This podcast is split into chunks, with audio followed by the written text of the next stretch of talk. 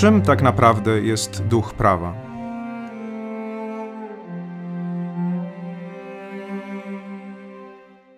Proszę Państwa, witam Was bardzo serdecznie. E, niestety na zdalnym wykładzie. E, tak nam się potoczył ten rok, że była przez chwilę nadzieja, że będziemy się spotykali bezpośrednio i spotykaliśmy się bezpośrednio. No ale później e, sprawy poszły w tym kierunku, w którym poszły i teraz jesteśmy znowu zdalnie, więc nie jest to oczywiście dobra informacja. Przepraszam też za moją nieobecność w tych ostatnich tygodniach, ale po prostu złożyła mnie choroba. Mam nadzieję, że te wykłady, które Państwo mieli w moim zastępstwie, były interesujące. Dostałem od Was pytanie, czy one będą jakoś udostępnione. Tego nie wiem niestety, dlatego że no, po prostu nie ja je prowadziłem, ale zapytam prowadzących, czy oni w jakiś sposób je udokumentowali. Jeżeli tak, no to wtedy oczywiście te dokumenty, te, te, te wykłady będą jakoś Wam przedstawione. Ja y, dzisiaj dokładnie opublikowałem na Spotify ostatni wykład, który, który przedstawiałem, czyli ten wykład z 10 listopada. Ten, w którym mówiłem o koncepcji Harta i porównywałem taką monologową, szeryfową koncepcję prawa, którą znamy z XIX y, wieku, z państwa narodowego, od Johna Austina, z, właśnie z tą dialogową koncepcją Harta, więc jeżeli ktoś z Państwa w tym wykładzie nie uczestniczył 10 listopada, to można sobie go posłuchać.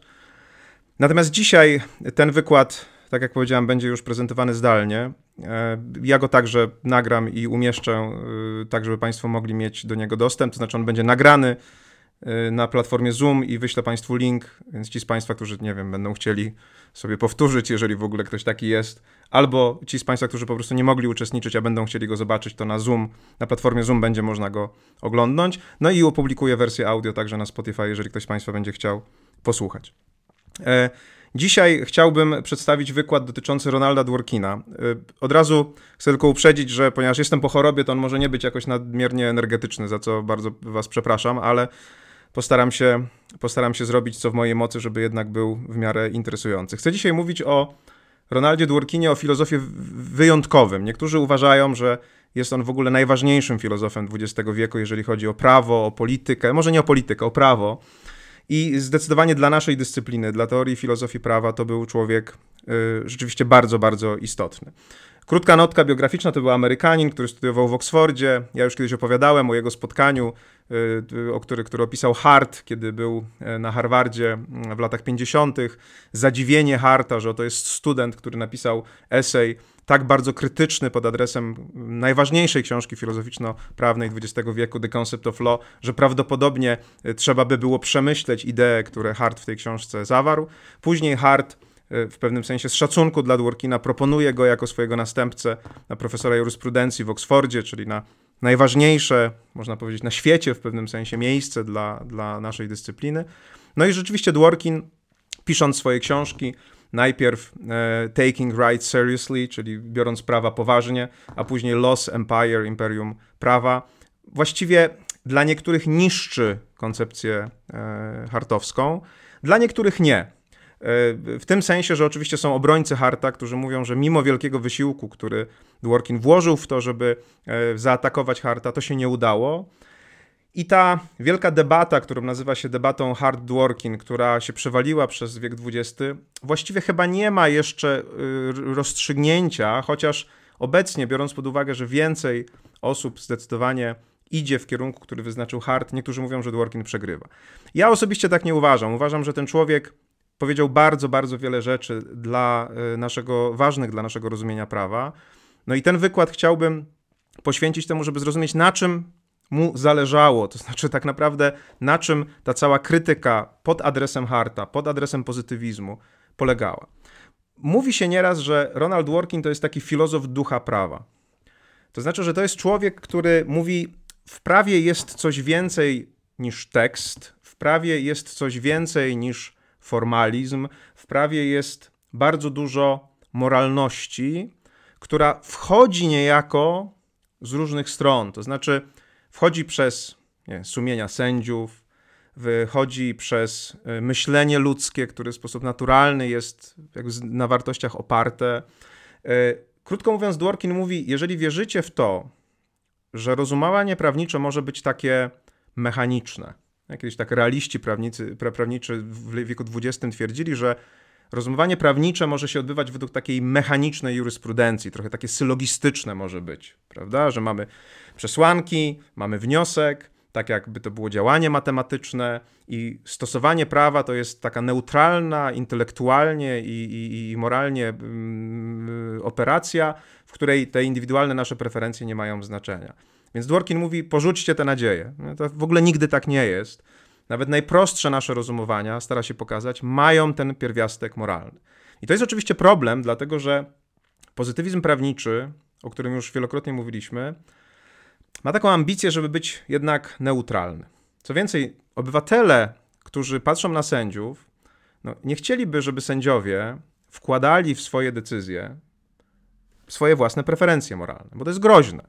No jeżeli stajesz przed sędzią, który akurat jest katolikiem i on ma bardzo ortodoksyjne poglądy w kategorii X, Y, Z, a twoja sprawa akurat, akurat podpada pod tę kategorię X, Y, Z, no to czujesz się nieswojo, bo chciałbyś, żeby to raczej prawo cię sądziło, a nie sumienie tego sędziego.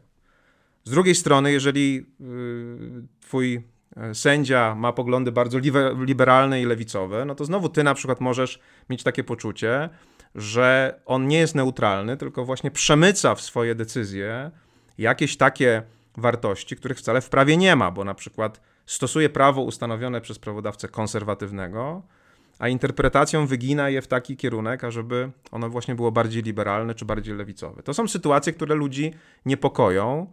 I stąd można powiedzieć, prawnicy przez wieki próbują budować jednak takie przekonanie, że trochę takiego mechanicznego myślenia, może nawet bardzo dużo takiego mechanicznego, neutralnego myślenia w naszym stosowaniu prawa jest. Bo to nas chroni przed zarzutem, że to właśnie my swoje własne preferencje w te decyzje prawnicze wkładamy. No i tutaj nagle przychodzi Dworkin i mówi: przyglądnijcie się temu bardzo dobrze, a zdaje, zdacie sobie sprawę, że to jest mrzonka. Formalizm, mechaniczność to bardzo często jest zasłona dymna dla bardzo złożonych rozumowań moralnych, aksjologicznych. I żeby to zrozumieć, wystarczy tylko przypomnieć sobie kilka case'ów. Dworkin jest takim takim filozofem, który bardzo często pracuje na konkretnych przykładach, mówiąc, jeżeli pojawia się trudny przypadek, tak, to jest jedna z kluczowych kategorii w jego koncepcji, czyli hard case, kończy ci się tekst, kończy ci się formalizm, kończy ci się mechaniczność i musisz rzeźbić w moralności w pewnym sensie. No i teraz ktoś może powiedzieć, to jest zła koncepcja, właśnie z tych powodów, o których wcześniej powiedzieliśmy. Nie ma miejsca na indywidualną moralność w, w decydowaniu y, przez sędziego. Jeżeli już, to jest miejsce na wartości, które tam wprowadził prawodawca. Ale Dworkin w pewnym sensie, można powiedzieć, jest bardziej szczery niż ci formaliści, pozytywiści i ci, ci zwolennicy mechanicznej jurysprudencji, bo on mówi, nie oszukujmy się, pokażmy, jak te rozumowania tam moralne się toczą i spróbujmy je jakoś zorganizować. Spróbujmy zamiast udawać, że ich nie prowadzimy, próbujmy je zrozumieć. Spróbujmy odpowiedzieć na pytanie, według jakich metod one są prowadzone, i wtedy będziemy bardziej przejrzyści, bardziej transparentni. Po prostu przestaniemy udawać. Więc dzisiaj my musimy się zastanowić nad dwiema kwestiami, tak naprawdę. Czy Dworkin w ogóle ma rację, że nie da się stosować prawa bez odniesień do moralności i do pewnych takich normatywnych ocen, to jest pierwsze pytanie, czyli czy jego krytyka pozytywizmu jako takiej neutralnej, opisowej, mechanicznej yy, operacji stosowania prawa jest uzasadniona? A jeżeli tak, to co zrobić, żeby to się nie zamieniło w jakieś szaleństwo moralne? To znaczy, żeby to nie było tak właśnie, że pojawia się sędzia katolik i sądzi nie według prawa, tylko według doktryny katolickiej. Pojawia się sędzia skrajnie liberalny, sądzi nie według prawa, tylko według swojej doktryny skrajnie liberalnej. Pojawia się sędzia skrajnie lewicowy i sądzi według doktryny lewicowej, a nie według prawa. Co zrobić, żeby były jakieś kryteria i żeby można było tę kwestię rozpatrzeć?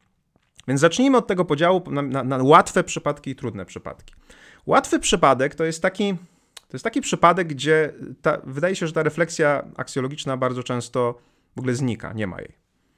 No jeżeli konstytucja mówi, że prezydent Rzeczypospolitej Polskiej musi mieć 35 lat, żeby być kandydatem, no to tu wydaje się, że żadnego rozumowania aksjologicznego nie ma. I prawdopodobnie rzeczywiście nie ma. Liczebnik 35 jest dosyć mechanicznie interpretowany. Nie ma potrzeby wchodzenia w tę sytuację, jakoś, jakieś prowadzenia jakichś wielkich, wielkich rozważań. Ale nie wszystkie przykłady są łatwe. Tak? Zdarza się bardzo często tak, mówi y, Dworkin, że coś nas zaskakuje w praktyce prawniczej. Wydaje się, że wszystko jest ułożone, rozstrzygamy, sądy rozstrzygają sprawy, setki, miliony spraw, według nawet jednej sztancy. Ci z was, którzy jakieś praktykowali w sądach, obserwują praktykę sądową, wiedzą, że na przykład, nie wiem, sąd administracyjny potrafi rzeczywiście w jednej sprawie zastanowić się nad kwestią tego, jak ją rozstrzygnąć bardzo dogłębnie i to jest taki hard case, taki trudny przypadek, a później wyznacza się linia orzecznicza, która po prostu powtarza te rozstrzygnięcia i ten, twardy, ten trudny przypadek już staje się łatwy i już jest normalnie rozstrzygany.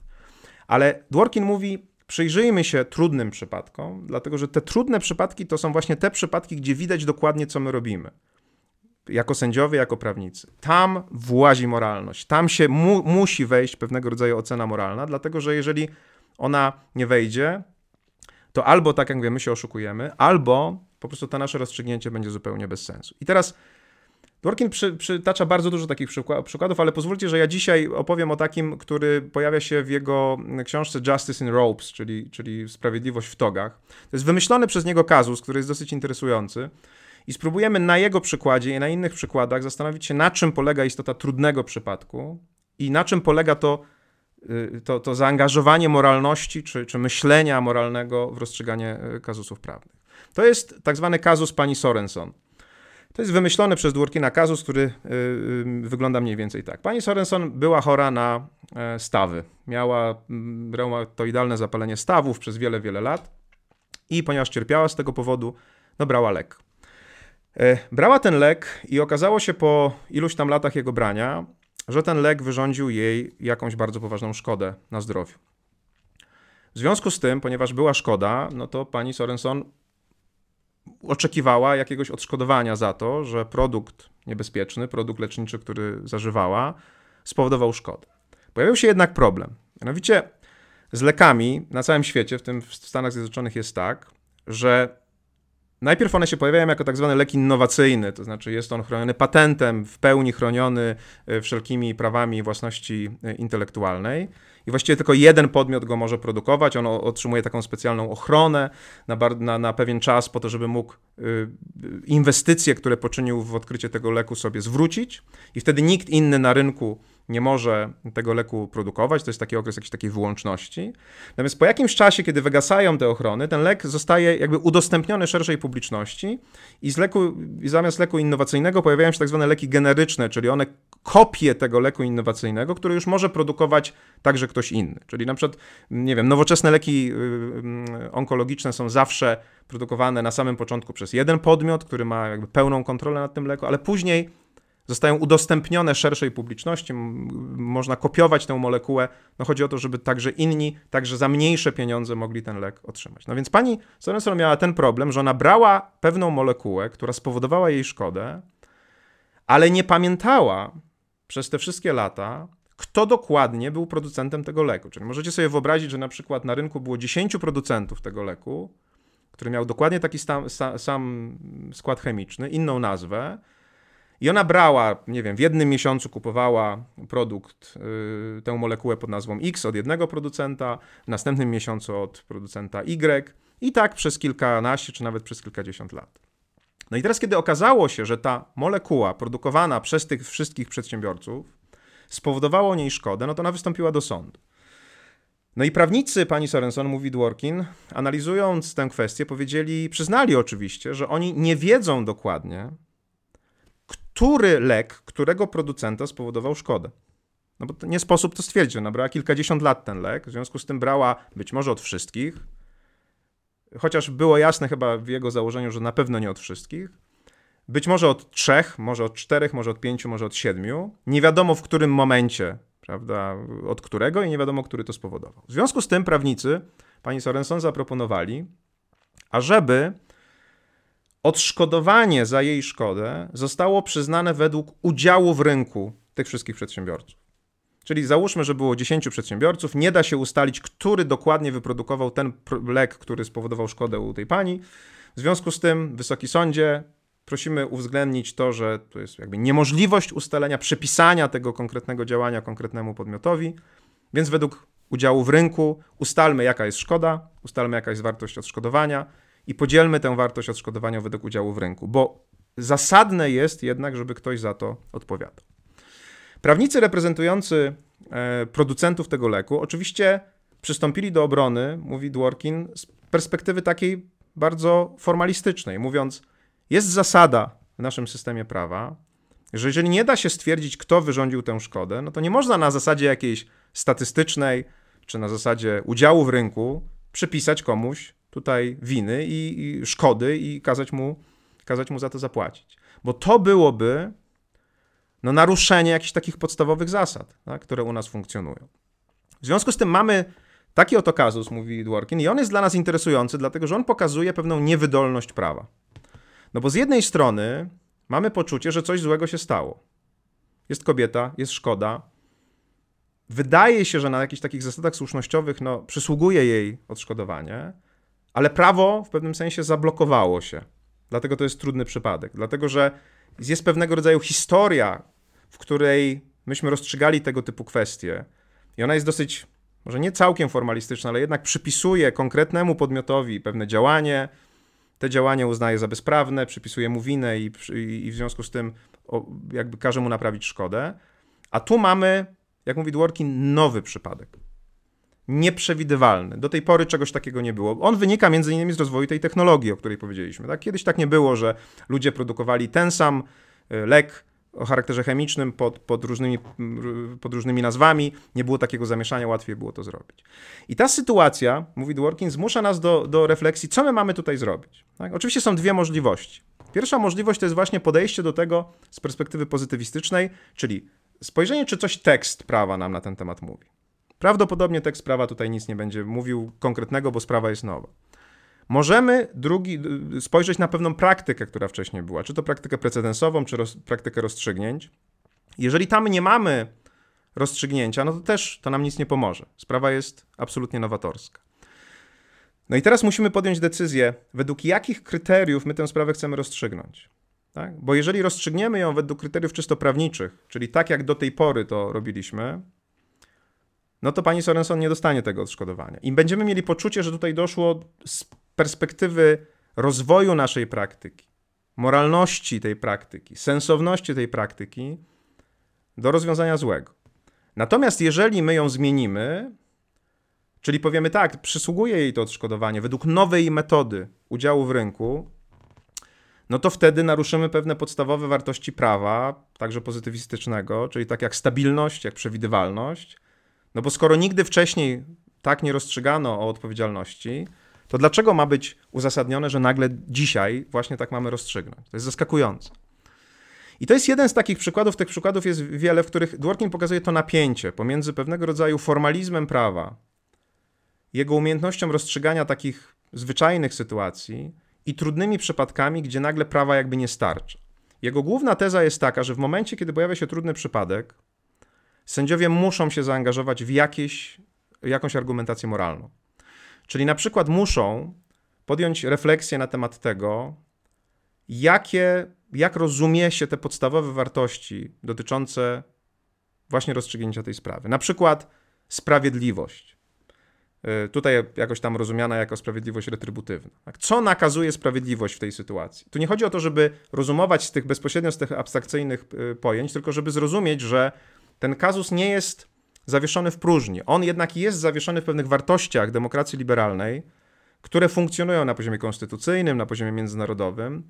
Y, I w związku z tym sędzia nie może jakby abdykować, mówi Dworkin, mówiąc, no ja tutaj nie wiem, co zrobić, dlatego że nie ma jasnej odpowiedzi, no więc nie wiem, rzucę y, kością albo rzucę monetą i, i, i jakoś rozstrzygnę. Cała idea dworkinowska polega na tym, żeby tutaj wejść w tę analizę i żeby zastanowić się nad tym, które z rozstrzygnięć, i to jest teza, do której teraz przejdziemy, jest najlepsze w świetle naszej dotychczasowej praktyki. Które z rozstrzygnięć, czy to, które odmawia pani Sorensen na przykład tego, tego, tej, tej, mm, tego odszkodowania, czy to, które jej przyznaje, jest najlepsze w świetle naszej dotychczasowej praktyki. Tutaj Dworkin wskazuje na pierwszy taki, taką pomoc, można powiedzieć, intelektualną, która prawnikowi stojącemu przed trudnym przypadkiem może pomóc. Ta pomoc nazywa się tradycja. Ta pomoc nazywa się praktyka, dotychczasowa praktyka prawnicza. Dworkin bardzo mocno zwraca uwagę na to, że sędzia nigdy nie decyduje w próżni, tylko ma zawsze przed sobą ludzi, którzy wcześniej rozstrzygali kwestie podobne albo dotyczące podobnych wartości, na przykład właśnie, e, nie wiem, sprawiedliwości, jakichś zagadnień moralnych, jakichś kwestii związanych z niedbalstwem, jakichś kwestii związanych ze szkodą i musi wrócić niejako historycznie i zastanowić się, jakie rozważania leżały u podstaw tych wcześniejszych rozstrzygnięć, tak, żeby mógł je następnie zaaplikować do tego, swojego, do tego swojego nowego rozstrzygnięcia. Tu się pojawia taka u Dworkina metafora bardzo y, ciekawa, literacka metafora, z której on jest znany, mianowicie metafora prawa jako powieści w odcinkach. Ta metafora y, zakłada, że sędzia, który rozstrzyga daną sytuację, zwłaszcza trudny przypadek, jest jak autor rozdziału w powieści, która została rozpoczęta bardzo wcześnie, gdzieś tam w przeszłości. Ktoś napisał pierwszy rozdział, później yy, takie, takie zresztą powieści kiedyś były pisane, prawda? Ktoś napisał pierwszy rozdział, następny autor kontynuował w drugim rozdziale. Dworkin przenosi to na prawo i mówi, że sędziowie rozstrzygający kazusy, trudne przypadki są jak autorzy kolejnych rozdziałów powieści. Ich obowiązkiem jest w pewnym sensie prowadzenie tej opowieści dalej, to znaczy refleksja nad pewnymi wartościami, które tam wcześniej były rozważane i decyzja co do tego, jak poprowadzić daną praktykę, ażeby te wartości, które wcześniej były w niej obecne, najbardziej wybrzmiały. E, w tej, w tej kontynuacji tej powieści, mówi Dworkin, są ważne takie pojęcia jak fit, czyli wpisanie. Znaczy, ja muszę w ogóle znaleźć rozwiązanie, które jakkolwiek kontynuuje tę, kontynuuje tę historię. Wydaje się, że w przypadku pani Sorensen jedno i drugie rozwiązanie, to znaczy na pewno rozwiązanie, w którym odmawia jej się yy, odszkodowania, jakoś kontynuuje to, co było wcześniej, no bo mówi, sorry, no po prostu tak było. Jeżeli się nie udało ustalić, kto wyrządził szkodę, to nie było odszkodowania. No więc jest to jakaś kontynuacja, jest to jakiś fit, tylko to jest dosyć minimalne, minimalny wymóg tego wpisania się. Drugim wymogiem jest tak zwany wymóg justification, czyli wymóg takiego uzasadnienia już moralnego, czy aby na pewno, jeżeli w jakiś sposób będziemy kontynuowali tę praktykę, właśnie na przykład odmówimy jej odszkodowania albo przyznamy odszkodowanie, to to będzie rozwiązanie, które jest dobre dla tej praktyki, które spowoduje, że ona się będzie dobrze rozwijała, że będzie dawała jakieś tam w przyszłości dobre efekty, to już jest trudniejsze trochę rozstrzygnięcie. Oczywiście możemy tutaj mieć takie intuicyjne poczucie, że właśnie przyznanie jej e, tego odszkodowania byłoby bardziej uzasadnione niż nieprzyznanie. No dlatego, że, ją, że takie sytuacje, kiedy jej odmawiamy tego odszkodowania, no, zostawiają ją zupełnie bez jakiejkolwiek, bez jakiegokolwiek, jakiejkolwiek szansy, można powiedzieć, rozwiązania dobrego moralnie. Podczas kiedy nawet nowe wprowadzenie takiego rozwiązania, że ok, jeżeli się nie da ustalić, kto konkretnie spowodował szkodę, to robi się to według market share, według udziału rynkowego, to daje pewną przestrzeń na przykład dla tych przedsiębiorców, ażeby oni mogli jakoś się do tego dostosować i dalej prowadzić działalność. Krótko mówiąc, jeżeli ktoś ci wyrządza szkodę, która jest bardzo poważna, a ty nie masz możliwości uzyskania odszkodowania, no to rzeczywiście jest to sytuacja bardzo, bardzo trudna.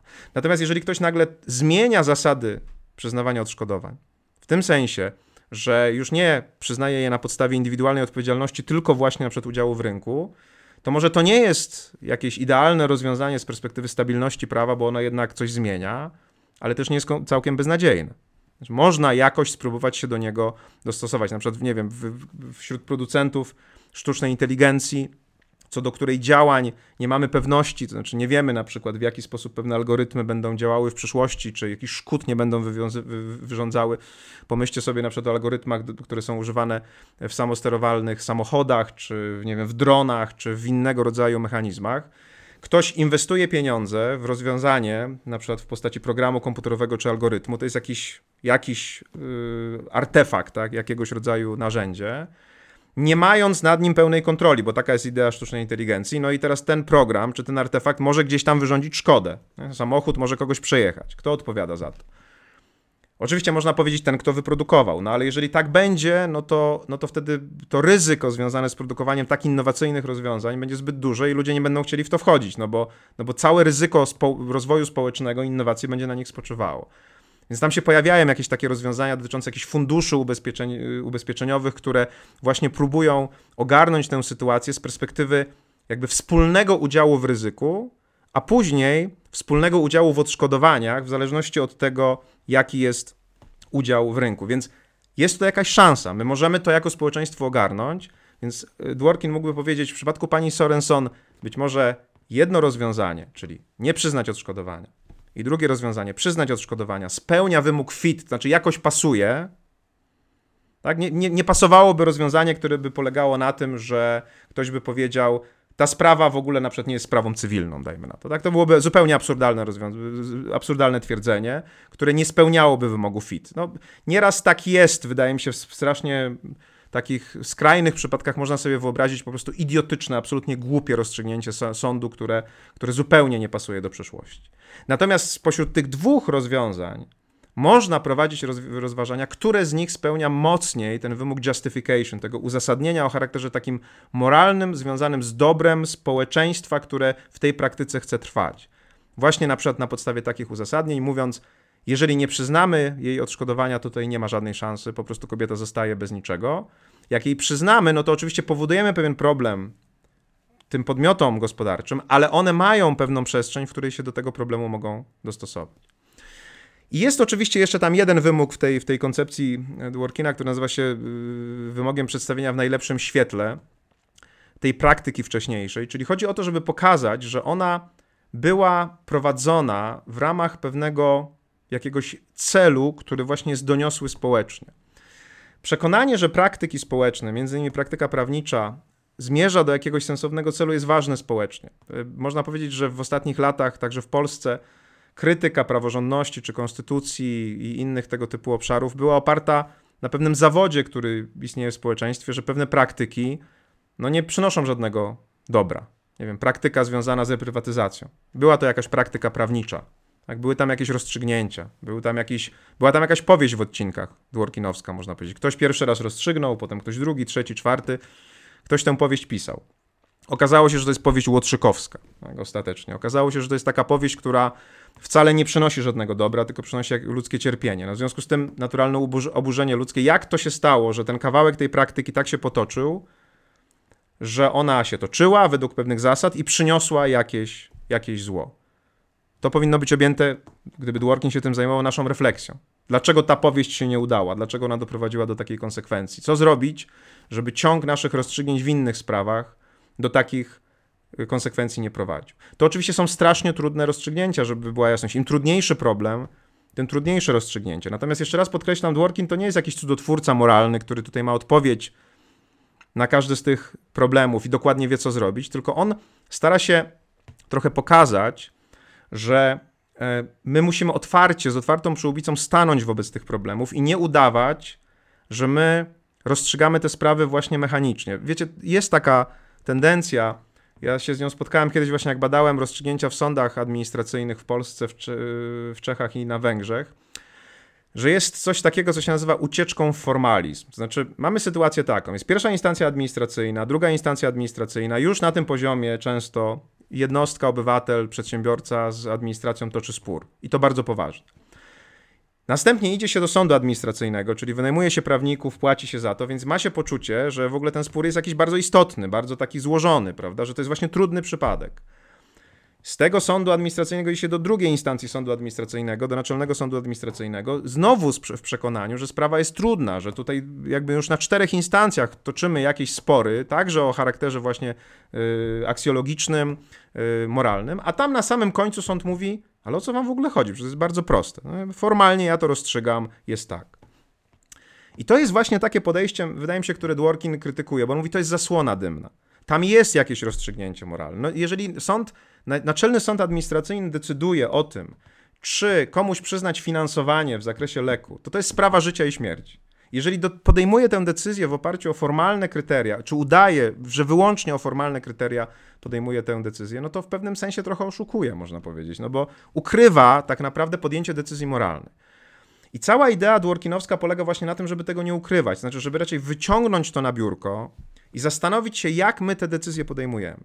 Bo złe jest w świetle demokracji to, że niewybieralni sędziowie podejmują decyzje moralne, przedstawiając je jako wynikające bezpośrednio z formalizmu prawa.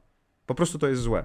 Dlatego, że to właśnie umożliwia przemycanie poglądów indywidualnych, osobistych, a tak w prawie być nie powinno. Prawo jest emanacją przekonań y, pewnej grupy ludzi, którzy stworzyli pewien specjalny system transmisji tych wartości, tak? Wybory, głosowania, uchwalanie ustaw, no i zrobili to po coś, po to, żeby wartości, które są dzielone przez większość ludzi, trafiały do aktów prawnych, a następnie, żeby były stosowane w rozstrzyganiu konkretnych sytuacji. I teraz, jeżeli całe społeczeństwo wykonuje ten wysiłek, tworzy tę wielką maszynę produkcji tych wartości, które do prawa mają trafić, pilnuje, żeby to nie były jakieś wartości dziwne, indywidualne, jakieś unikalne, tylko żeby no jakby tworzyły wspólnotę, a później na samym końcu jest jakiś człowiek, który w ogóle to wszystko przekreśla i mówi, nie, to będą moje wartości, bo ja tu jestem sędzią Sądu Najwyższego i ja zdecyduję, jak ma być, no to to w ogóle nie ma sensu. Więc Dworkin, ktoś może powiedzieć, że on psuje nam ten piękny widok prawa, takiej właśnie, takiej prawa jako matematyki, prawa jako takiej mechanicznej jurysprudencji, jako sylogizmu, ale w pewnym sensie on jest bardziej szczery, bo on mówi, nie udawajcie, że nie prowadzicie rozważań moralnych. W trudnych przypadkach prowadzicie rozważania moralne.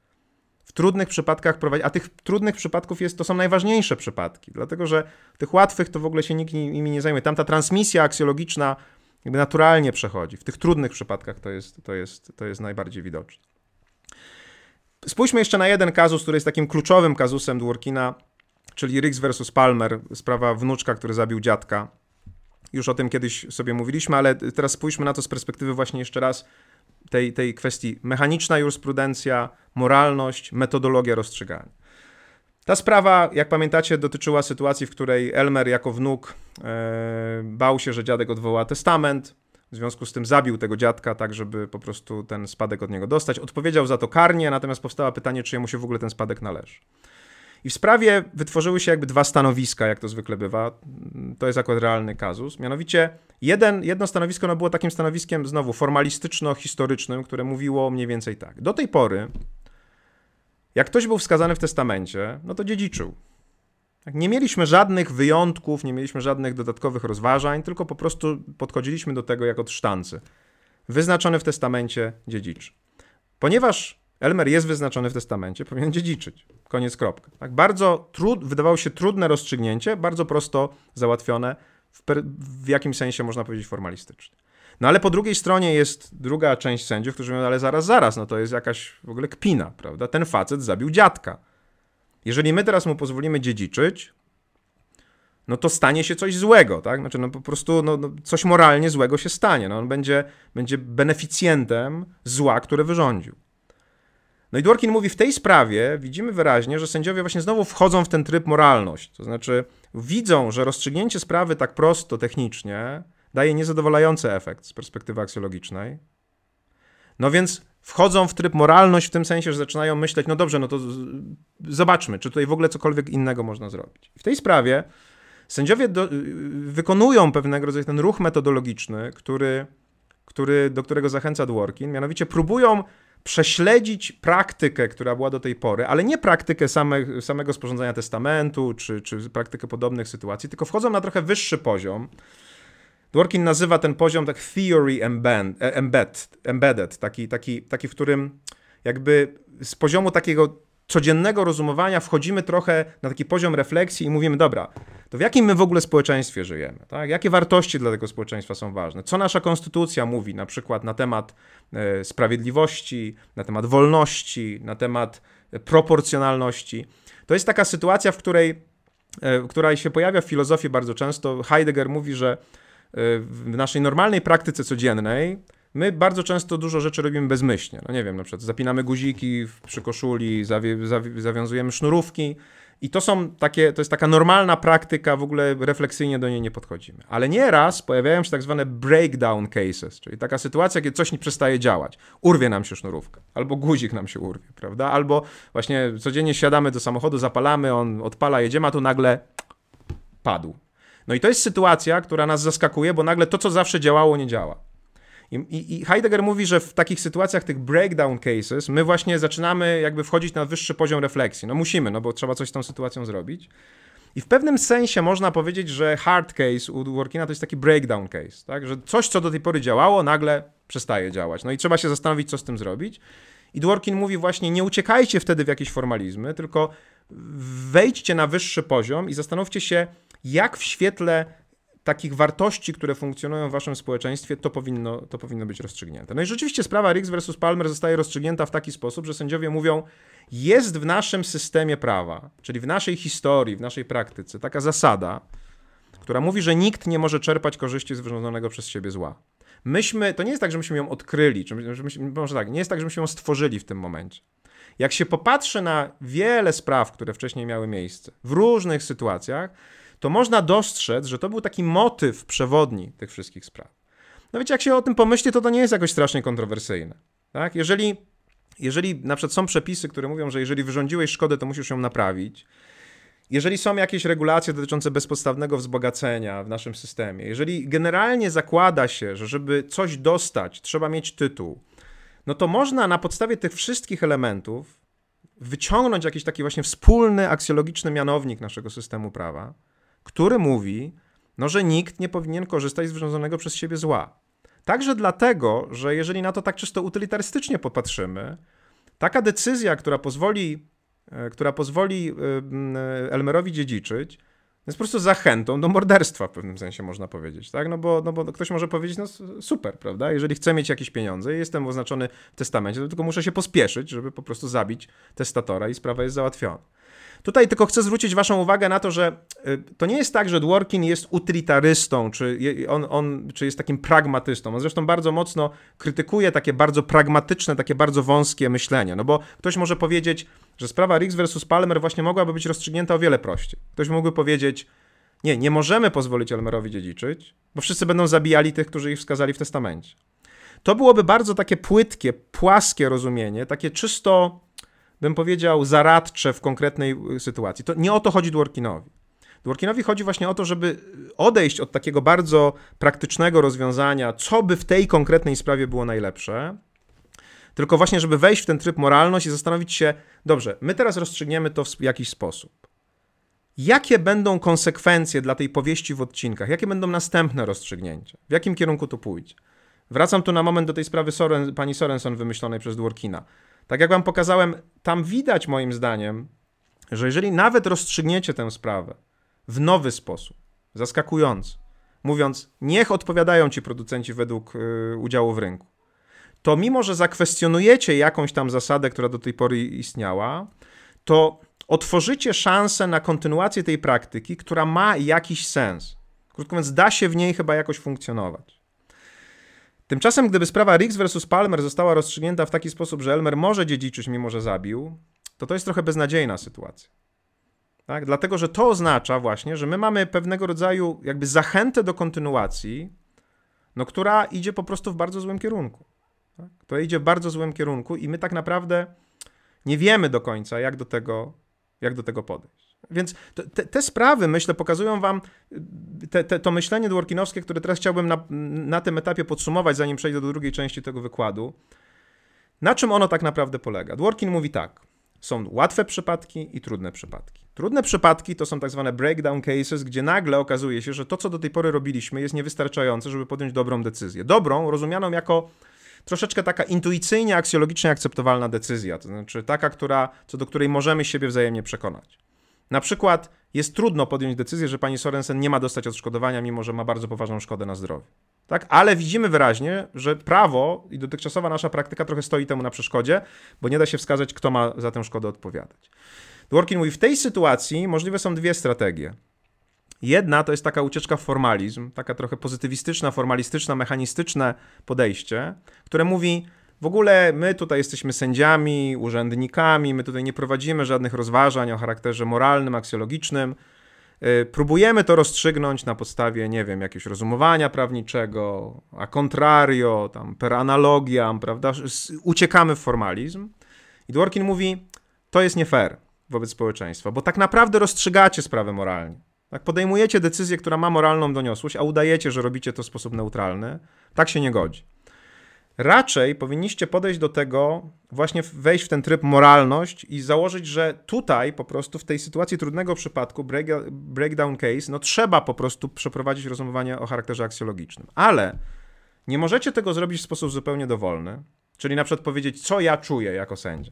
Ja katolik, ja liberał, ja yy, wyznawca lewicy. Nie, to, to, to jest w ogóle bez sensu, dlatego że to spowoduje, że to wy będziecie rozstrzygać sprawę, a nie wartości, które w prawo trafiły na podstawie decyzji społeczeństwa. Musicie wykonać pewną dosyć złożoną operację, która przede wszystkim polega na spojrzeniu w przeszłość, to znaczy na zobaczeniu, w jaki sposób ta nasza praktyka prawnicza, czyli praktyka rozstrzygania trudnych przypadków, różnych przypadków, toczyła się wcześniej. I teraz nie chodzi o to, że macie znaleźć prosty precedens, który wam rozstrzygnie sprawę pani Sorensen czy sprawę Riggs versus Palmer, bo ponieważ to jest trudny przypadek, wiemy, że precedensu nie ma prostego. Tylko musicie w pewnym sensie znaleźć precedens aksjologiczny, czyli taką sytuację, w której sędziowie wcześniej rozważali wartość taką aksjologiczną tych takich podstawowych naszych wartości właśnie. Sprawiedliwości, takiej wartości jak fairness, prawda, czy takiej wartości jak proporcjonalność, takiej wartości jak równość. E, musicie zastanowić się na tym, jak jest w ogóle, dlaczego ludzie mają odpowiadać za to, na przykład, że byli lekkomyślni, albo za to, że byli niedbali. E, o co w ogóle w tym wszystkim chodzi? Jaki jest sens tej odpowiedzialności? to spojrzenie w przeszłość jest o tyle istotne, że macie pewien materiał. Mm, Dworkin nazywa to właśnie tą powieścią w odcinkach, że macie pewną historię rozstrzygnięć, które aplikowały te wartości wcześniej. I wy musicie ją prześledzić. Dlatego dobry prawnik to nie jest prawnik, który zna tylko tekst ustawy, tylko zna praktykę jej stosowania. Bo wie, że tak naprawdę w tych konkretnych sytuacjach rozstrzygnięć, kiedy ktoś musiał powiedzieć, to jest sprawiedliwe, to jest niesprawiedliwe, albo to jest proporcjonalne, to jest nieproporcjonalne, tam się coś ważnego działo. I my trochę w pewnym sensie próbujemy tutaj uczyć się od tych wcześniejszych rozstrzygnięć, zastanawiać się trochę, jaka, jaka tam była racja, że tak, a nie inaczej rozstrzygnięto, to po pierwsze. I próbujemy przedstawić takie rozwiązanie dla tego trudnego przypadku, który z jednej strony kontynuuje, pasuje do tego, co było wcześniej, bo zakładamy, że w tej praktyce jest jakaś mądrość, w tej tradycji jest jakaś mądrość. Czyli na przykład no, nie, nie działamy na zasadzie takiej, powiedziałbym, takiej, takiej bezczelności prawniczej, polegającej na tym, że my teraz tutaj po raz pierwszy zdefiniujemy sobie jakieś pojęcie, wiem, praworządność. No, powiemy, a dla mnie to ono znaczy to. W ogóle mnie nie obchodzi to, co było wcześniej. Ja to tak czytam. To, to nie jest dworkinowskie na pewno. To jest głupie po prostu, dlatego że to oznacza, że ty właściwie znowu wkładasz swoje preferencje indywidualne. Jeżeli praworządność jako wartość jest obecna w naszej praktyce, to co to znaczy? To znaczy, że ta wartość jako racja rozstrzygnięcia gdzieś jest obecna w jakichś wcześniejszych rozstrzygnięciach. Coś zostało uznane za praworządne, coś zostało uznane za niepraworządne. Najczęściej wiele razy, no bo jest mnóstwo orzeczeń nie wiem, trybunałów konstytucyjnych, sądów konstytucyjnych i tak. I teraz Dworkin mówi: wróć tam i zobacz, trochę tak jak, nie wiem, archiwum X, nie? czy ci, ci, ci, kryminali, ci, ci kryminalni policjanci, którzy wracają do starych spraw i sprawdzają, czy tam czegoś nie pominięto, jakie były powody rozstrzygnięć, czy tam jeszcze czegoś się nie da odszukać. Wróć tam, zrób taką archeologię, można powiedzieć, prawniczą i zobacz, dlaczego tam te kwestie tak rozstrzygnięto. Dlaczego na przykład jakieś linie orzecznicze się utrzymały, jaki jest ich sens, jakie one skutki yy, wywarły. Szukaj tam jakiegoś, jakiej, jakiejś pomocy w zrozumieniu, co to są za wartości, i później spróbuj je zastosować do tej twojej nowej sytuacji. To nieraz będzie wymagało odejścia od tej wcześniejszej praktyki, ale z kolei musisz to zrobić z przekonaniem, że ona będzie mogła być kontynuowana dla dobra społeczeństwa w jakiś sposób. To znaczy, że da się na podstawie Twojego rozstrzygnięcia napisać nowy rozdział tej powieści, który nie będzie zupełnie beznadziejny. Powtarzam, jeżeli pozbawisz panią Sorensen tego odszkodowania, to może się nic strasznego nie, zda nie zdarzy, ale musisz rozważyć, no bo utrzymasz pewną stabilność linii orzeczniczej i uznasz, że jednak jest jakaś zasada, zgodnie z którą no nie możesz sobie po prostu tak przy, przypisać człowiekowi odpowiedzialności, jeżeli on nie wiesz, czy on to na pewno zrobił. Ale być może w świetle nowych okoliczności, nowego świata, nowej technologii, lepsza kontynuacja to będzie właśnie taka kontynuacja, która to będzie taka kontynuacja, która przyznaje jej to odszkodowanie, dlatego że wtedy ta, ten rozwój aksjologiczny naszej praktyki będzie po prostu sensowniejszy. No i teraz w tym momencie możemy na moment zatrzymać się, już mam nadzieję rozumiejąc mniej więcej o co temu Dworkinowi chodzi i zastanowić się nad taką rzeczą, czy on ma w ogóle rację, mówiąc, że to spojrzenie w tę przeszłość może nam w jakikolwiek sposób pomóc. I, tutaj jest pewnego rodzaju problem, dlatego że Dworkin jest nieraz oskarżany o to, że on jest bardzo taki intuicyjny. To znaczy, on w tych swoich pracach i w, biorąc prawa poważnie, i w Imperium Prawa, i, i Sprawiedliwość w Togach, i Sprawiedliwość dla Jerzy, on, do, on, bar, on znaczy tak, to był wybitny stylista językowy, człowiek bardzo oczytany, który fantastycznie pisał, ale nieraz mówi się, że on pisze trochę tak jak taki prorok, a nie prawnik, to znaczy e, wybitny publicysta z, ze świetnym stylem, nie schodzi na taki poziom czysto filozoficzny, tak żeby dokładnie nam wytłumaczyć, co to znaczy, że wcześniejsza praktyka ma dla nas jakiekolwiek znaczenie. Tylko po prostu mówi, że ma, że trzeba tam wrócić, trzeba tam przeglądnąć tę sytuację i kontynuować ją e, w, w, przy tych założeniach fit, justification i, i, i, i przedstawienia w najlepszym świetle. I teraz okazuje się, że jeżeli spojrzymy w filozofię języka o wiele bardziej zaawansowaną niż to, co pisał Dworkin, to zauważamy, że tam jest wiele potwierdzeń tych jego intuicji. Teraz chciałbym w tej drugiej części trochę Wam opowiedzieć o tym, dlaczego to w ogóle jest tak, że praktyka historia praktyki jest ważna dla tych, którzy w tej praktyce uczestniczą.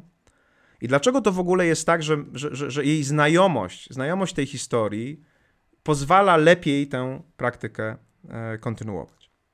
Otóż pierwszym, pierwszym takim, taką inspiracją filozoficzną jest inspiracja, o której już mówiłem na pierwszym wykładzie, czyli koncepcja linearzy językowych Ruth Garrett Millikan Ruth Garrett Millikan to jest amerykańska filozof języka i filozof umysłu, twórczyni tak zwanej biosemantyki, która pracuje w takim modelu ewolucyjnym rozwoju języka. No już sama nazwa ewolucyjny model rozwoju języka pokazuje, że to jest jakaś historia. I ona uważa, że język, y, który przez nas jest bardzo często rozumiany jako gramatyka, jako pewien zbiór reguł, w ogóle nie powinien być tak rozumiany. Że to jest zupełnie nieadekwatne rozumienie. Język jest praktyką, według Millikan, to znaczy jest zbiorem, historycznym zbiorem zachowań językowych. Tak? Historycznym zbiorem zachowań językowych. To znaczy, że gdzieś tam kiedyś w przeszłości ktoś po raz pierwszy jakoś się językowo zachowuje. Tak? Na przykład ktoś widzi szczekającego ssaka i mówi pies, albo to jest pies. I to jest zachowanie. To jest zachowanie językowe. Dlaczego to jest zachowanie? No bo ktoś coś robi, tak? Wypowiada jakieś słowa w odniesieniu do jakiejś rzeczywistości.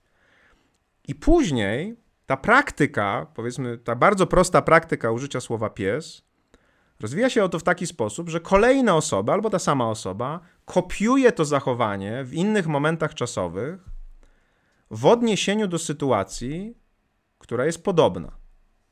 No bo oczywiście ona nigdy nie jest taka sama. Jeżeli ja nazwę w sytuacji A coś psem, to nawet jeżeli w drugiej sytuacji, na drugi dzień przechodzę obok tego samego płotu i jest tam ten sam pies, to sytuacja już jest inna, bo czas jest inny, może pora dnia jest inna, może temperatura jest inna, może ten pies jest w innym humorze, ja jestem w innym humorze. Natomiast ta sytuacja, czyli to, że ja we wtorek nazywam brązowego psa za płotem u sąsiada psem i w środę nazywam brązowego psa za płotem u sąsiada psem, mimo że tutaj szczekał, a tu nie szczekał, tu padał deszcz, a tutaj padał śnieg, to nie jest jakiś rocket science, to nie jest jakaś, to nie jest trudny przypadek. Ja aplikuję po raz drugi do bardzo podobnej rzeczywistości słowo pies. I tak się tworzy praktyka użycia słowa pies, która najczęściej składa się z łatwych przypadków. Są sytuacje, w których po prostu ludzie coś nazywają psem i nie ma w ogóle dyskusji. Kwalifikują jakiś kawałek rzeczywistości właśnie jako pies. Oczywiście ludzie używają o wiele trudniejszych słów, no na przykład takich słów jak sprawiedliwość i mówią, to jest sprawiedliwe, a to jest niesprawiedliwe. Millikan mówi, tutaj też się tworzą linearze. Ktoś kiedyś nazwał jakąś rzeczywistość sprawiedliwą, ktoś coś nazwał wolnością, coś, ktoś coś nazwał dyskryminacją, ktoś coś nazwał niedbalstwem. I mechanizm tworzenia się praktyki użycia tych, termin, tych, tych, tych, tych terminów jest dokładnie taki sam. To znaczy, w kolejnych sytuacjach, w innych momentach czasowych, w odniesieniu do innej rzeczywistości, ale podobnej, ktoś używał słowa dyskryminacja, wolność, sprawiedliwość, równość, jakiegokolwiek chcecie innego. Bardzo ważne jest dla mnie to, żebyście dostrzegli ten element tej takiej, można by to nazwać, tokenowości, czyli takiego, takich zdarzeniowości.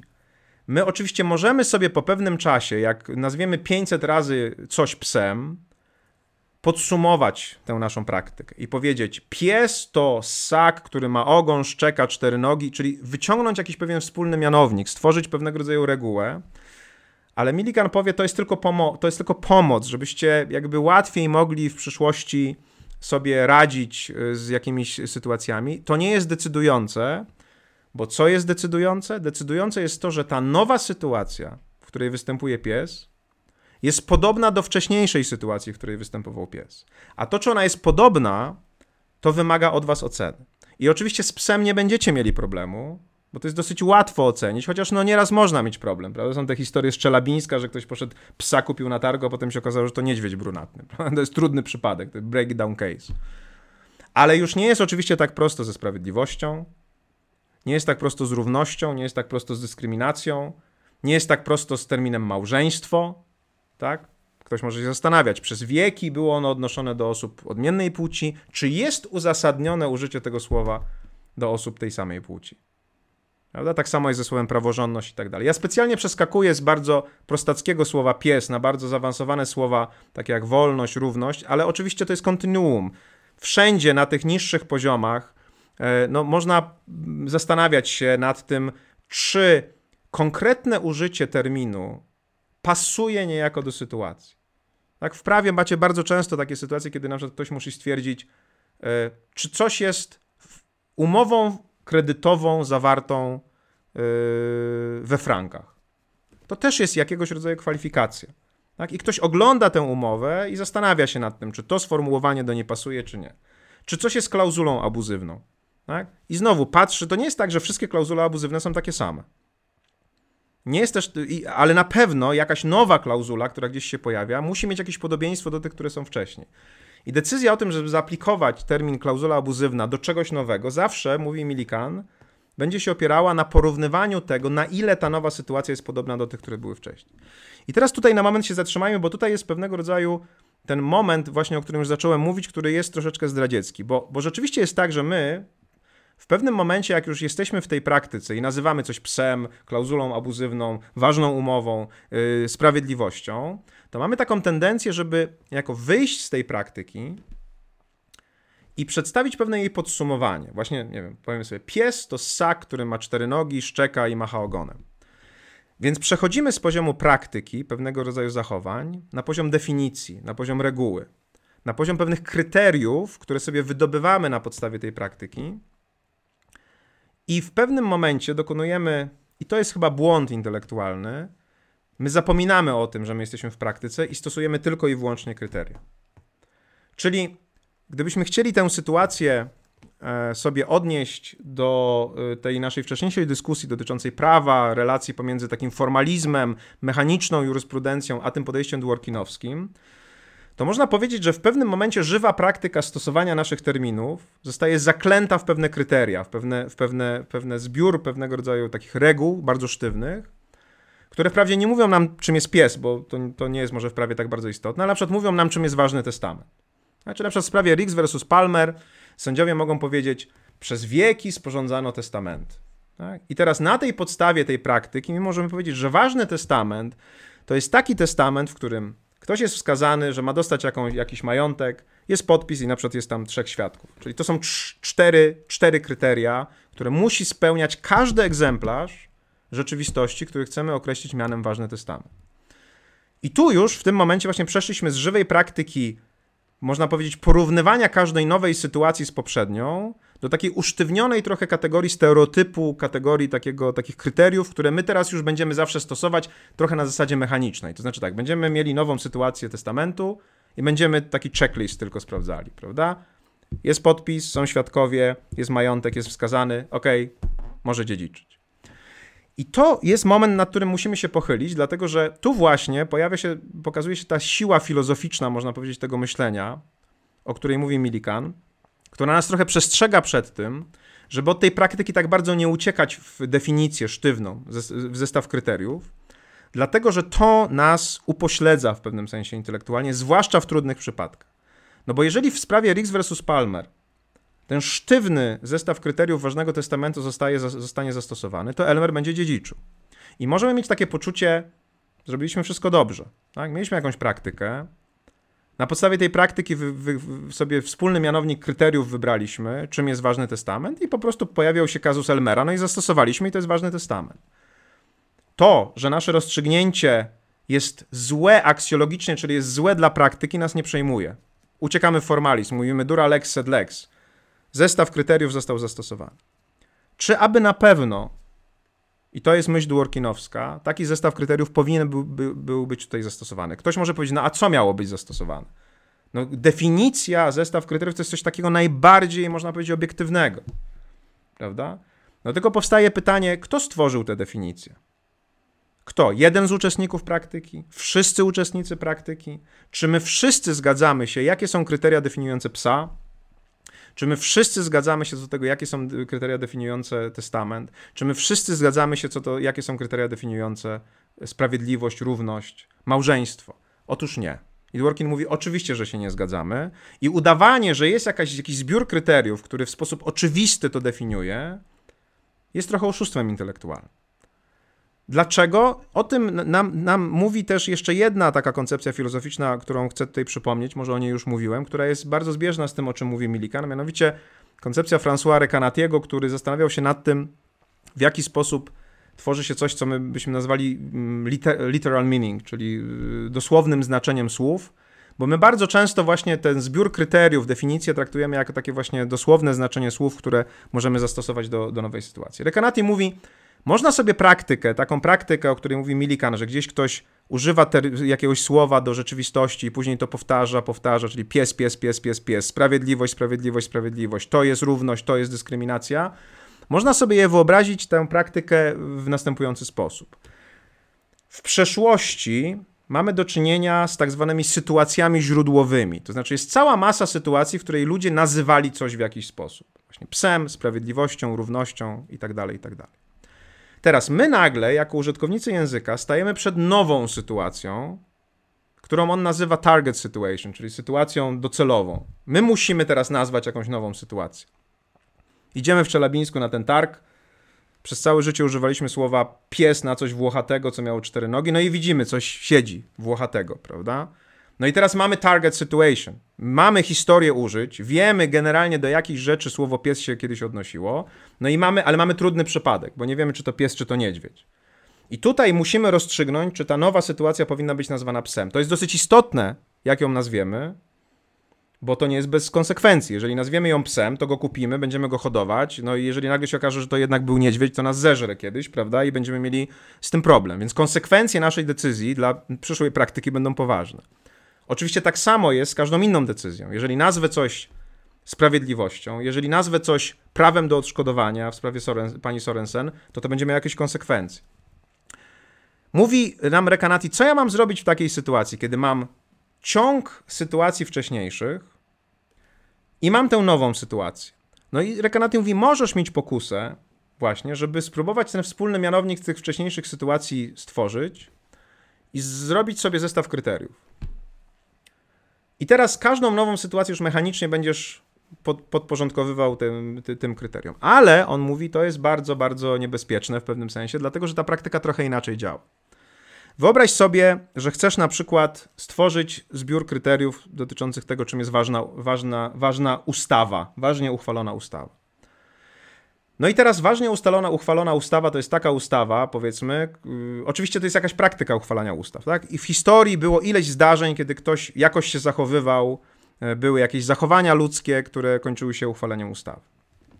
I ty teraz ty możesz w pewnym momencie sobie powiedzieć, dobrze, teraz podsumujmy tę praktykę. Co to znaczy ważna ustawa? To jest taka ustawa, którą ktoś zgłosił w inicjatywie ustawodawczej, były trzy czytania w, w, trzy czytania w Sejmie, był Senat, prezydent i promulgacja. Pięć kryteriów. Możesz chcieć każdą następną ważną ustawę oceniać według tych pięciu kryteriów.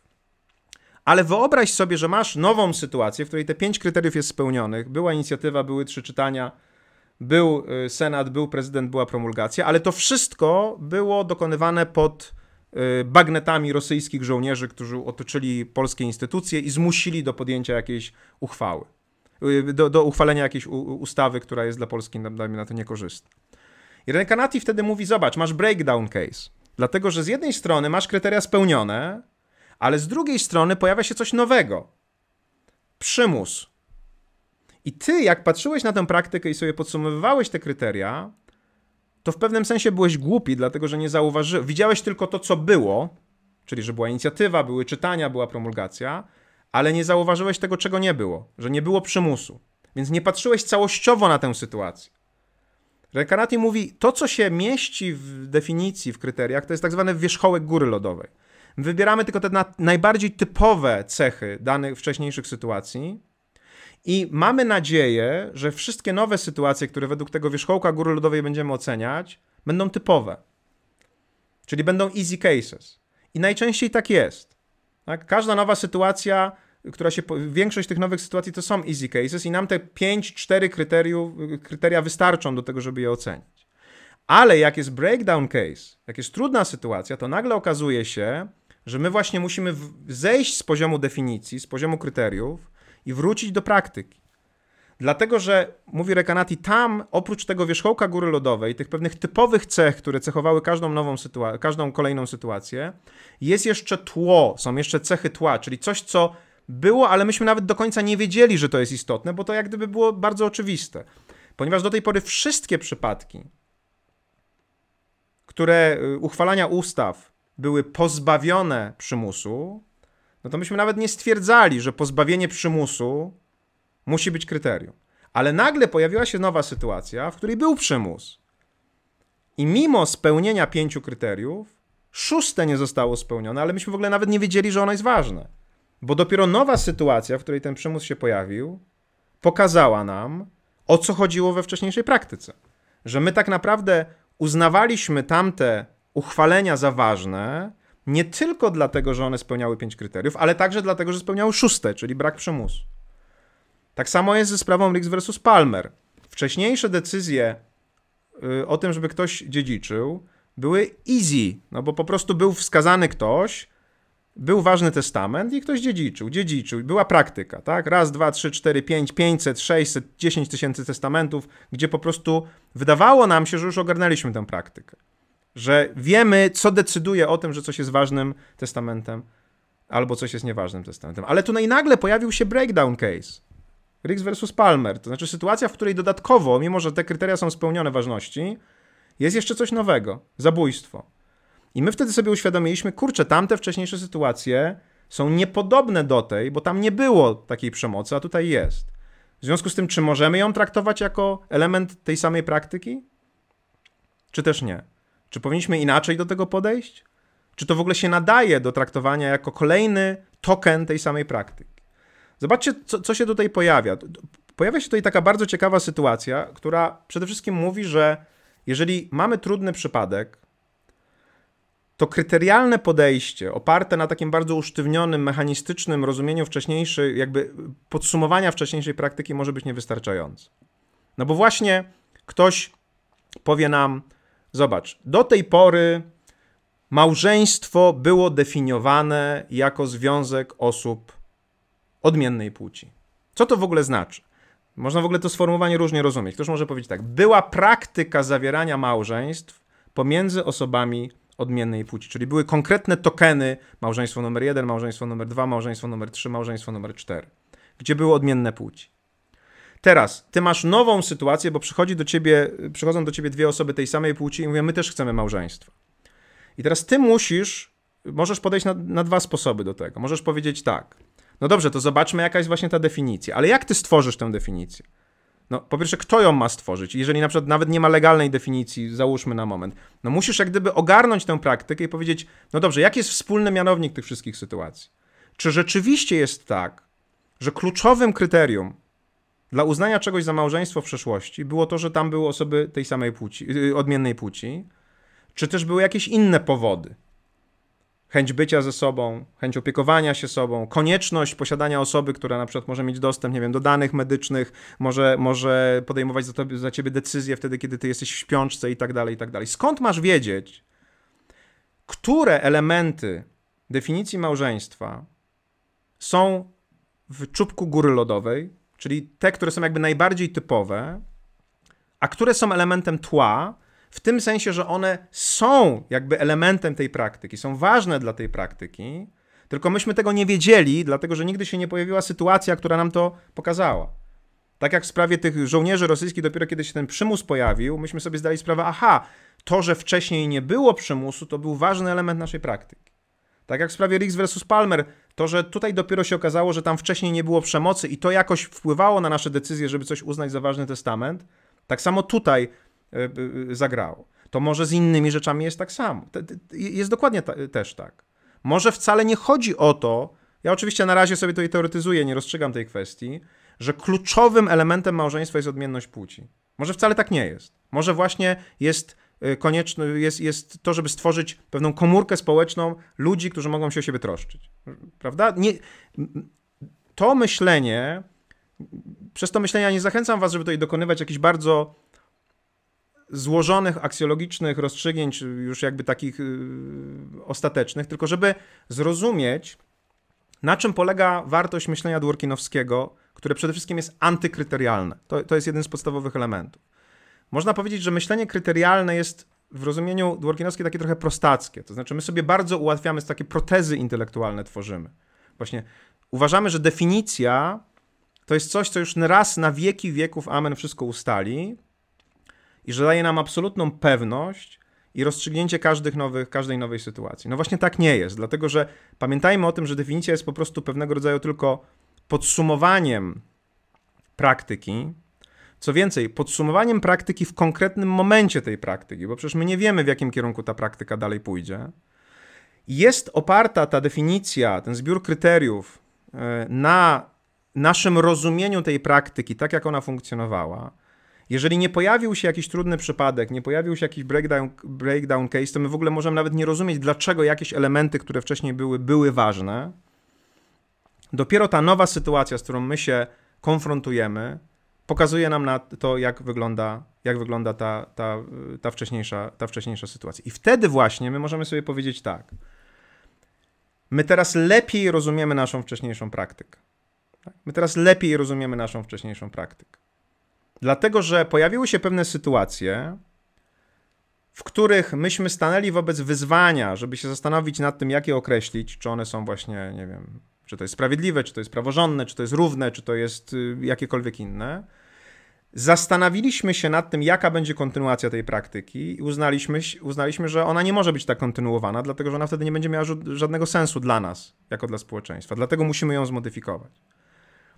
I to jest coś, co sędziowie oczywiście często robią. No, mamy takie sytuacje, jednym z takich innych jeszcze kazusów, który, który Dworkin bardzo często analizuje, jest sprawa Brown vs. Board of Education, czyli słynna sprawa desegregacyjna z 1954 roku, która jest w ogóle niesamowitą sprawą, dlatego że y, mamy wcześniejszą historię rozstrzygnięć, innymi rozstrzygnięcie Plessy z końca wieku XIX, które mówi, że w świetle konstytucji amerykańskiej segregacja rasowa jest ok że ona nie jest dyskryminacją, że jest do pogodzenia z, wolno, z równością i tak dalej. Czyli zobaczcie, co macie. Macie historię, macie praktykę, która to praktyka y, nazywa przykłady segregacji sprawiedliwością, równością, albo, albo mówi, to jest konstytucyjne. Czyli patrzę na segregację, która nam się wydaje niekonstytucyjna, nie moralnie zła i mówi, to jest ok, to jest ok, to, to jest praktyka. Tak? Czyli ktoś nazywa pewne sytuacje segregacji rasowej zgodnymi z konstytucją. Wytwarza się praktyk.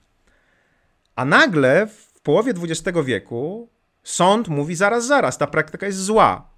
To było źle nazywane. Tak? To, to nie jest, segregacja nie jest zgodna z konstytucją, jest niezgodna z konstytucją. Co tutaj się, co tu się zdarzyło w ogóle, prawda? No, można powiedzieć, przeanalizować to znowu w kategoriach breakdown case. Ktoś przyszedł do sądu i mówi, wysoki sądzie, proszę spojrzeć na tę sytuację z którą tutaj mamy do czynienia. Do tej pory sytuację X pod tytułem segregacja nazywano konstytucyjną, bo były jakieś tam powody. Ale zobaczcie, sędziowie, że ta sytuacja się zmieniła. Tam cały ruch civil rights pokazywał innymi skutki takiej właśnie praktyki segregacyjnej, na przykład dla y, czarnych dzieci, które, miały, które były uczone na zupełnie innym poziomie jakościowym, co wpływało na ich e, dalsze oczywiście losy społeczne, utrzymywało je w biedzie, uniemożliwiało im rozwój zawodowy, społeczny, awans itd., tak itd. Tak Więc wykonano ogromną pracę empiryczną, która pokazała, tak naprawdę pokazała, na czym polega ta rzeczywistość, którą nazywano niby konstytucyjną. Tak? Czym się różnią szkoły dla dzieci czarnych od, dzieci, od szkół dla dzieci białych? Jakie są skutki długofalowe takiej edukacji i takiej edukacji? Dlaczego ta jest gorsza, dlaczego ta jest słabsza? I nagle tym ludziom, którzy mieli rozstrzygnąć tę kwestię, oczywiście to nie był jeden moment. Jeżeli poczytacie sobie historię Civil Rights Movement, to to są po prostu lata ogromnej pracy, ogromnej rzeszy ludzi, prawników, yy, aktywistów i tak dalej, nieprawdopodobna historia którzy przekonali niejako, można powiedzieć, decydentów, że ten kawałek rzeczywistości, który do tej pory był określany jako y, segregacja i uznawany za zgodny z konstytucją, powinien być przekwalifikowany. Dlatego, że i to widać wyraźnie w orzeczeniu Brown vs. Board of Education, że tam jest takie, takie rozumowanie, które pokazuje, że jakby wiedza nasza się zmieniła na temat tej rzeczywistości. Pojawiły się nowe okoliczności. My lepiej rozumiemy teraz, co będzie z naszą praktyką, jeżeli ta praktyka będzie kontynuowana tak, jak była do tej pory i jakie będą skutki, oczywiście negatywne, a co się stanie, jeżeli my zmienimy tę praktykę. To trochę tak, no nie można tego oczywiście bezpośrednio porównać, ale jak w tym przykładzie pani Sorensen. Do tej pory zawsze rozstrzygaliśmy, że przysługuje odszkodowanie tylko wtedy, kiedy da się ustalić tego, kto wyrządził szkodę. Ale sytuacja nam się zmieniła technologicznie, w inny, w różny sposób, na przykład w zakresie produkcji leków. I teraz, jeżeli będziemy kontynuowali tę praktykę, tak jak ją do tej pory kontynuowaliśmy, to ona żadnego dobra nie przyniesie, tylko będzie przynosiła zło. Zwróćcie uwagę, że tutaj my w ogóle już odchodzimy wyłącznie od kwestii prawnych, od kwestii definicji, czy patrzymy na definicję, czy patrzymy na praktykę, ale bardzo się w tę praktykę zanurzamy. Patrzymy, jakie są rzeczywiste skutki tych konkretnych działań, na przykład właśnie określenia segregacji jako konstytucyjna, albo określenia segregacji rasowej jako niekonstytucyjna. Tak, można oczywiście sobie prowadzić takie rozważania, no dobrze, to zróbmy na przykład to samo z małżeństwem. I ludzie to robią. Tak? Dyskusja na temat y, związków tej samej płci, traktowanych na przykład jako małżeństwa albo jako związki partnerskie, jest pełna takich, jeżeli jest prowadzona sensownie, bo oczywiście tam jest mnóstwo nienawiści i tak dalej, ale jeżeli jest prowadzona sensownie, to ludzie mniej więcej tak powinni rozmawiać, jak mówi Dworkin. Dworkin, jak rozmawiać? Popatrzmy na to, jak ta praktyka wyglądała do tej pory. Uznawania czegoś za małżeństwo. Jaki był sens, jaki był wspólny mianownik, jakie wartości o tym decydowały. Czy podstawowym albo nawet jedynym kryterium była odmienność płci? Czy podstawowym, jedynym kryterium była możliwość posiadania dzieci? To są pytania, które trzeba sobie zadać. A może coś więcej? Może relacje, może opieka, może troska, może właśnie, nie wiem, dziedziczenie. To są, to, to są wszystko rzeczy, które w tej praktyce były. Nie można sobie po prostu przyjść i powiedzieć, Rzecz numer 1, 2, 3 jest najważniejsza, a 4, 5, 6 już zupełnie nie jest ważna. Bo to jest właśnie ta taka przemoc intelektualna polegająca na tworzeniu definicji, czyli na wyróżnianiu wierzchołka góry lodowej z pewnej bardzo złożonej praktyki i mówienie absolutnie te trzy rzeczy to są w ogóle definicyjne, Tam, tamte pozostałe to są w ogóle nieistotne. Tak naprawdę jak wejdziecie w to głębiej i bardzo filozoficznie się przyjrzycie temu, co decyduje o tym, że jakaś sytuacja jest podobna do wcześniejszej sytuacji, to dojdziecie do wniosku, że to, to, to, są, to są bardzo złożone rozumowania. Na przykład trzeba w ogóle zadać sobie pytanie, pod jakim względem. Tak? Rekanati, nie tylko Rekanati, ale tacy filozofowie nieraz yy, wykorzystują takie zagadki filozoficzne. Jeżeli zadał wam, bym wam pytanie, czy Polska jest bardziej podobna do Czech czy do Szwecji? Czy Polska jest bardziej podobna do Czech czy do Szwecji? To to jest pytanie, które w dużej mierze jest bezsensowne, dlatego że kluczowe pytanie jest takie, pod jakim względem? No można powiedzieć, że jest podobna do Czech, no bo mamy, nie wiem, język trochę podobny. Ale jest podobna Polska bardziej do Szwecji, bo jest nad Bałtykiem, ma dostęp do morza, a Czesi nie mają. Rozstrzygnięcie, w jakim zakresie dwie, dwie rzeczy są do siebie podobne, wymaga pewnego rodzaju metateorii dotyczącej tego, co decyduje o podobieństwie. Tak samo nazwanie nowej sytuacji jakoś, tak jak była nazywana wcześniej, jakaś sytuacja, wymaga ustalenia podobieństwa pomiędzy tymi sytuacjami. Jeszcze raz podkreślam, 99% przypadków to, jest, to są bardzo łatwe przypadki. Pies, pies. Samochód, samochód. Ale w tych najtrudniejszych przypadkach, kiedy mamy stwierdzić, czy to jest sprawiedliwe i to jest sprawiedliwe, czy to jest małżeństwo i to jest małżeństwo, czy to jest yy, konstytucyjne i to jest konstytucyjne, tam oczywiście tych rozważań jest jeszcze więcej. Natomiast ta podstawowa zasada dotycząca tego, że o tym, co podobne, decyduje pewna metateoria, czyli, czyli między innymi właśnie jak, jakaś aksjologia, jakiegoś rodzaju wartości, które my chcemy realizować, to jest rzecz, o której nam mówi Dworkin, właśnie po to, żebyśmy nie udawali, że tam się dokonuje rozumowań, które mają charakter taki bardzo neutralny, niezaangażowany, e, niezaangażowany moralnie. I to, tak jak mówię, jest pewna teoria, którą, którą warto sobie wziąć do serca. Są tacy oczywiście, którzy mówią, że ona jest zbyt wysublimowana. Że oczywiście sędzia w sądzie rejonowym tam sobie nie będzie zawracał głowy takimi kwestiami. Oczywiście tak, ale wiecie, sędzia w sądzie rejonowym ma najczęściej łatwe przypadki. Co więcej, ma pomoc w postaci nadzoru instancyjnego i na poziomie Sądu Najwyższego czy Trybunału Konstytucyjnego, gdzie te takie trudne przypadki są rozstrzygane, można powiedzieć, stamtąd płynie taka pomoc, no bo, no bo jak już zostanie rozstrzygnięty trudny przypadek, czyli ktoś powie, no okej, okay, e, nie wiem, drukarz nie może odmówić drukowania ulotki, mm, która ma treść LGBT, albo drukarz może odmówić, ktoś podejmie taką decyzję, która oczywiście jest jakąś decyzją moralną, no to ona wtedy może stać się już takim bardzo prostym do naśladowania rozstrzygnięciem dla dalszej praktyki, gdzie już jest ono kopiowane jako łatwy przypadek, ale ktoś w jakimś momencie tę najtrudniejszą kwestię musi rozstrzygnąć. I teraz można oczywiście powiedzieć, że że Dworkin to jest taki filozof prawa od wielkiego dzwonu, to znaczy, że właśnie jak pojawiają się jakieś takie kwestie, eutanazja, aborcja, e, segregacja, dyskryminacja, małżeństwa tej samej płci, no ale to są rzeczy, którymi żyje społeczeństwo.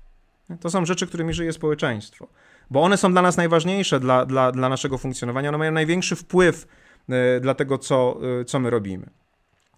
Tutaj podkreślam to, że, że być może no, niektórzy z Was staną kiedyś przed takimi decyzjami.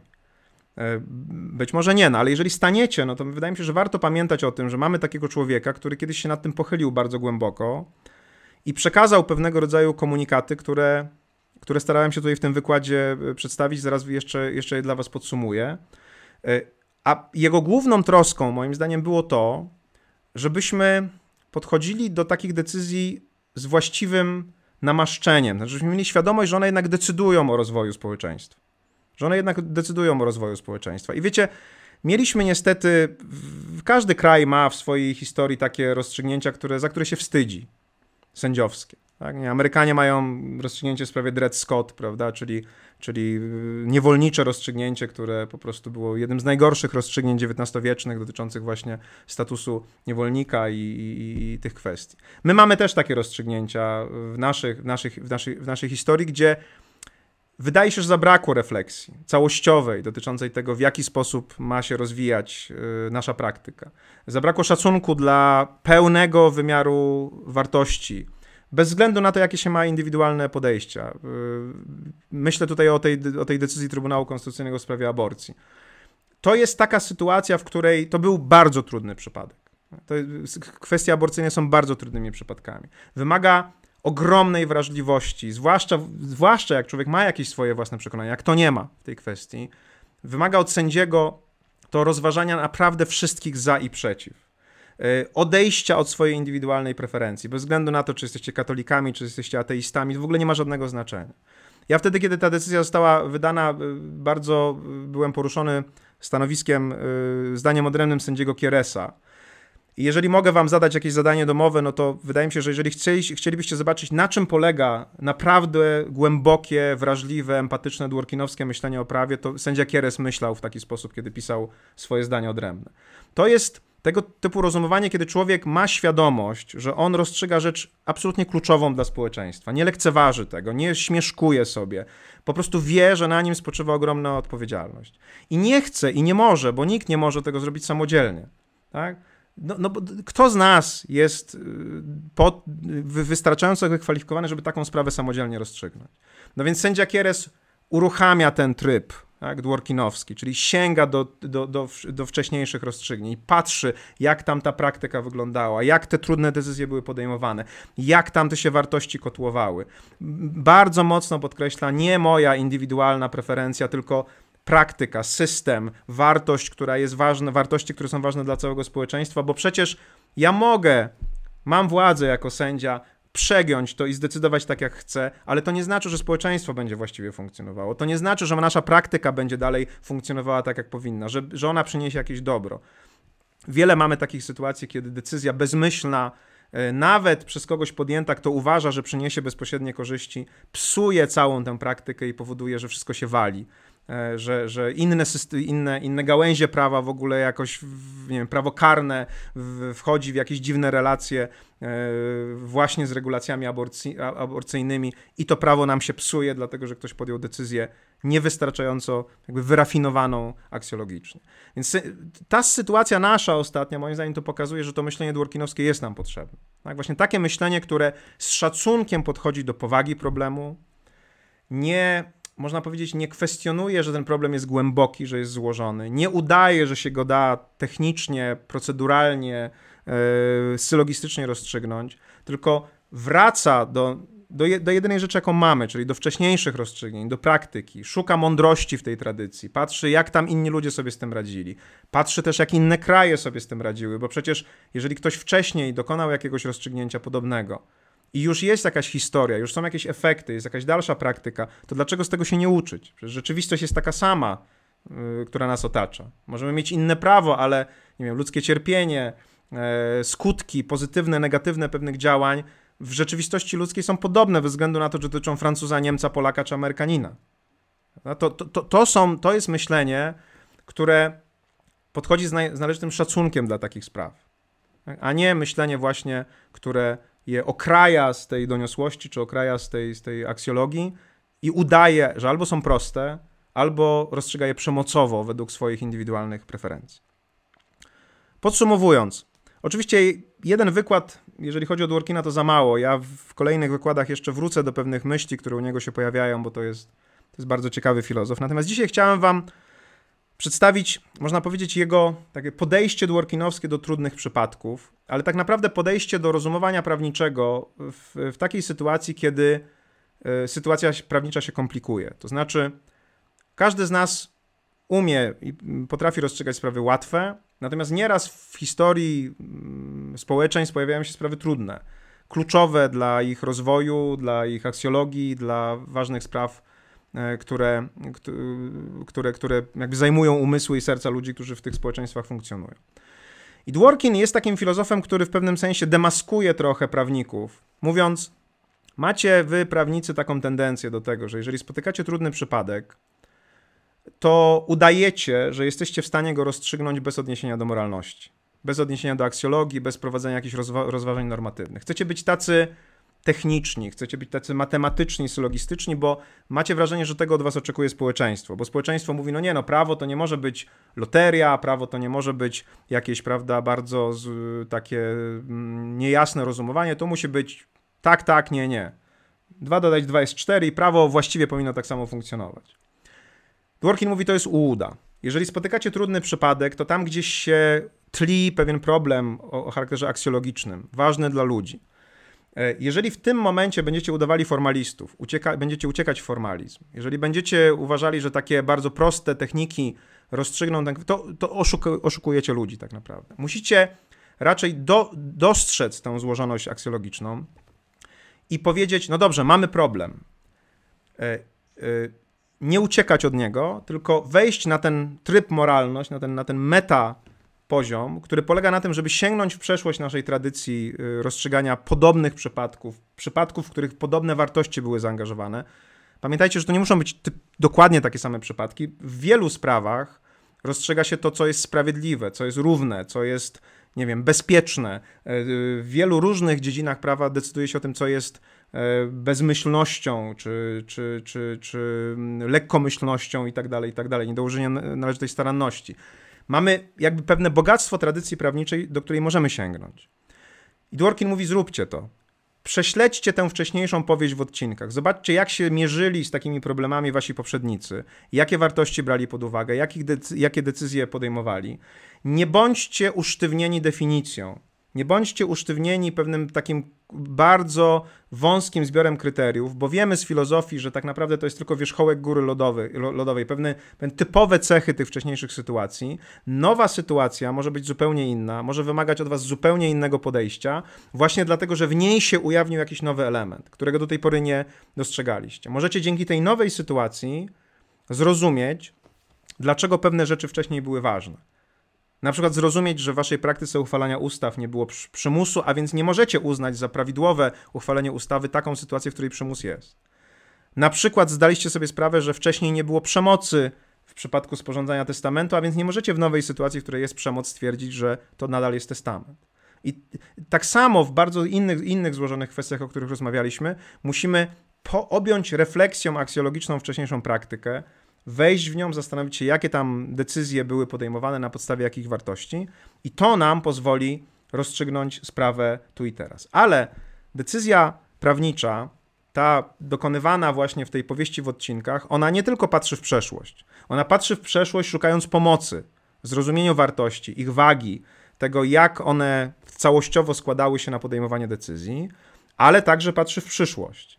Ponieważ my, obserwując zdarzenia z przeszłości, rozstrzygnięcia, widzimy już, jakie są ich skutki.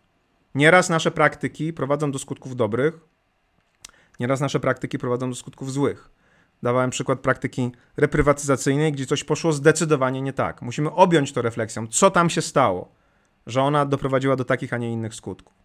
Jednocześnie nasza decyzja w tej nowej sytuacji, którą rozstrzygnęliśmy, będzie wpływała na to, co będzie później. I musimy też zastanowić się nad tym, w jaki sposób to, co zrobiliśmy, ułatwi kontynuację dobrej praktyki w przyszłości, a w jakim zakresie ją utrudni.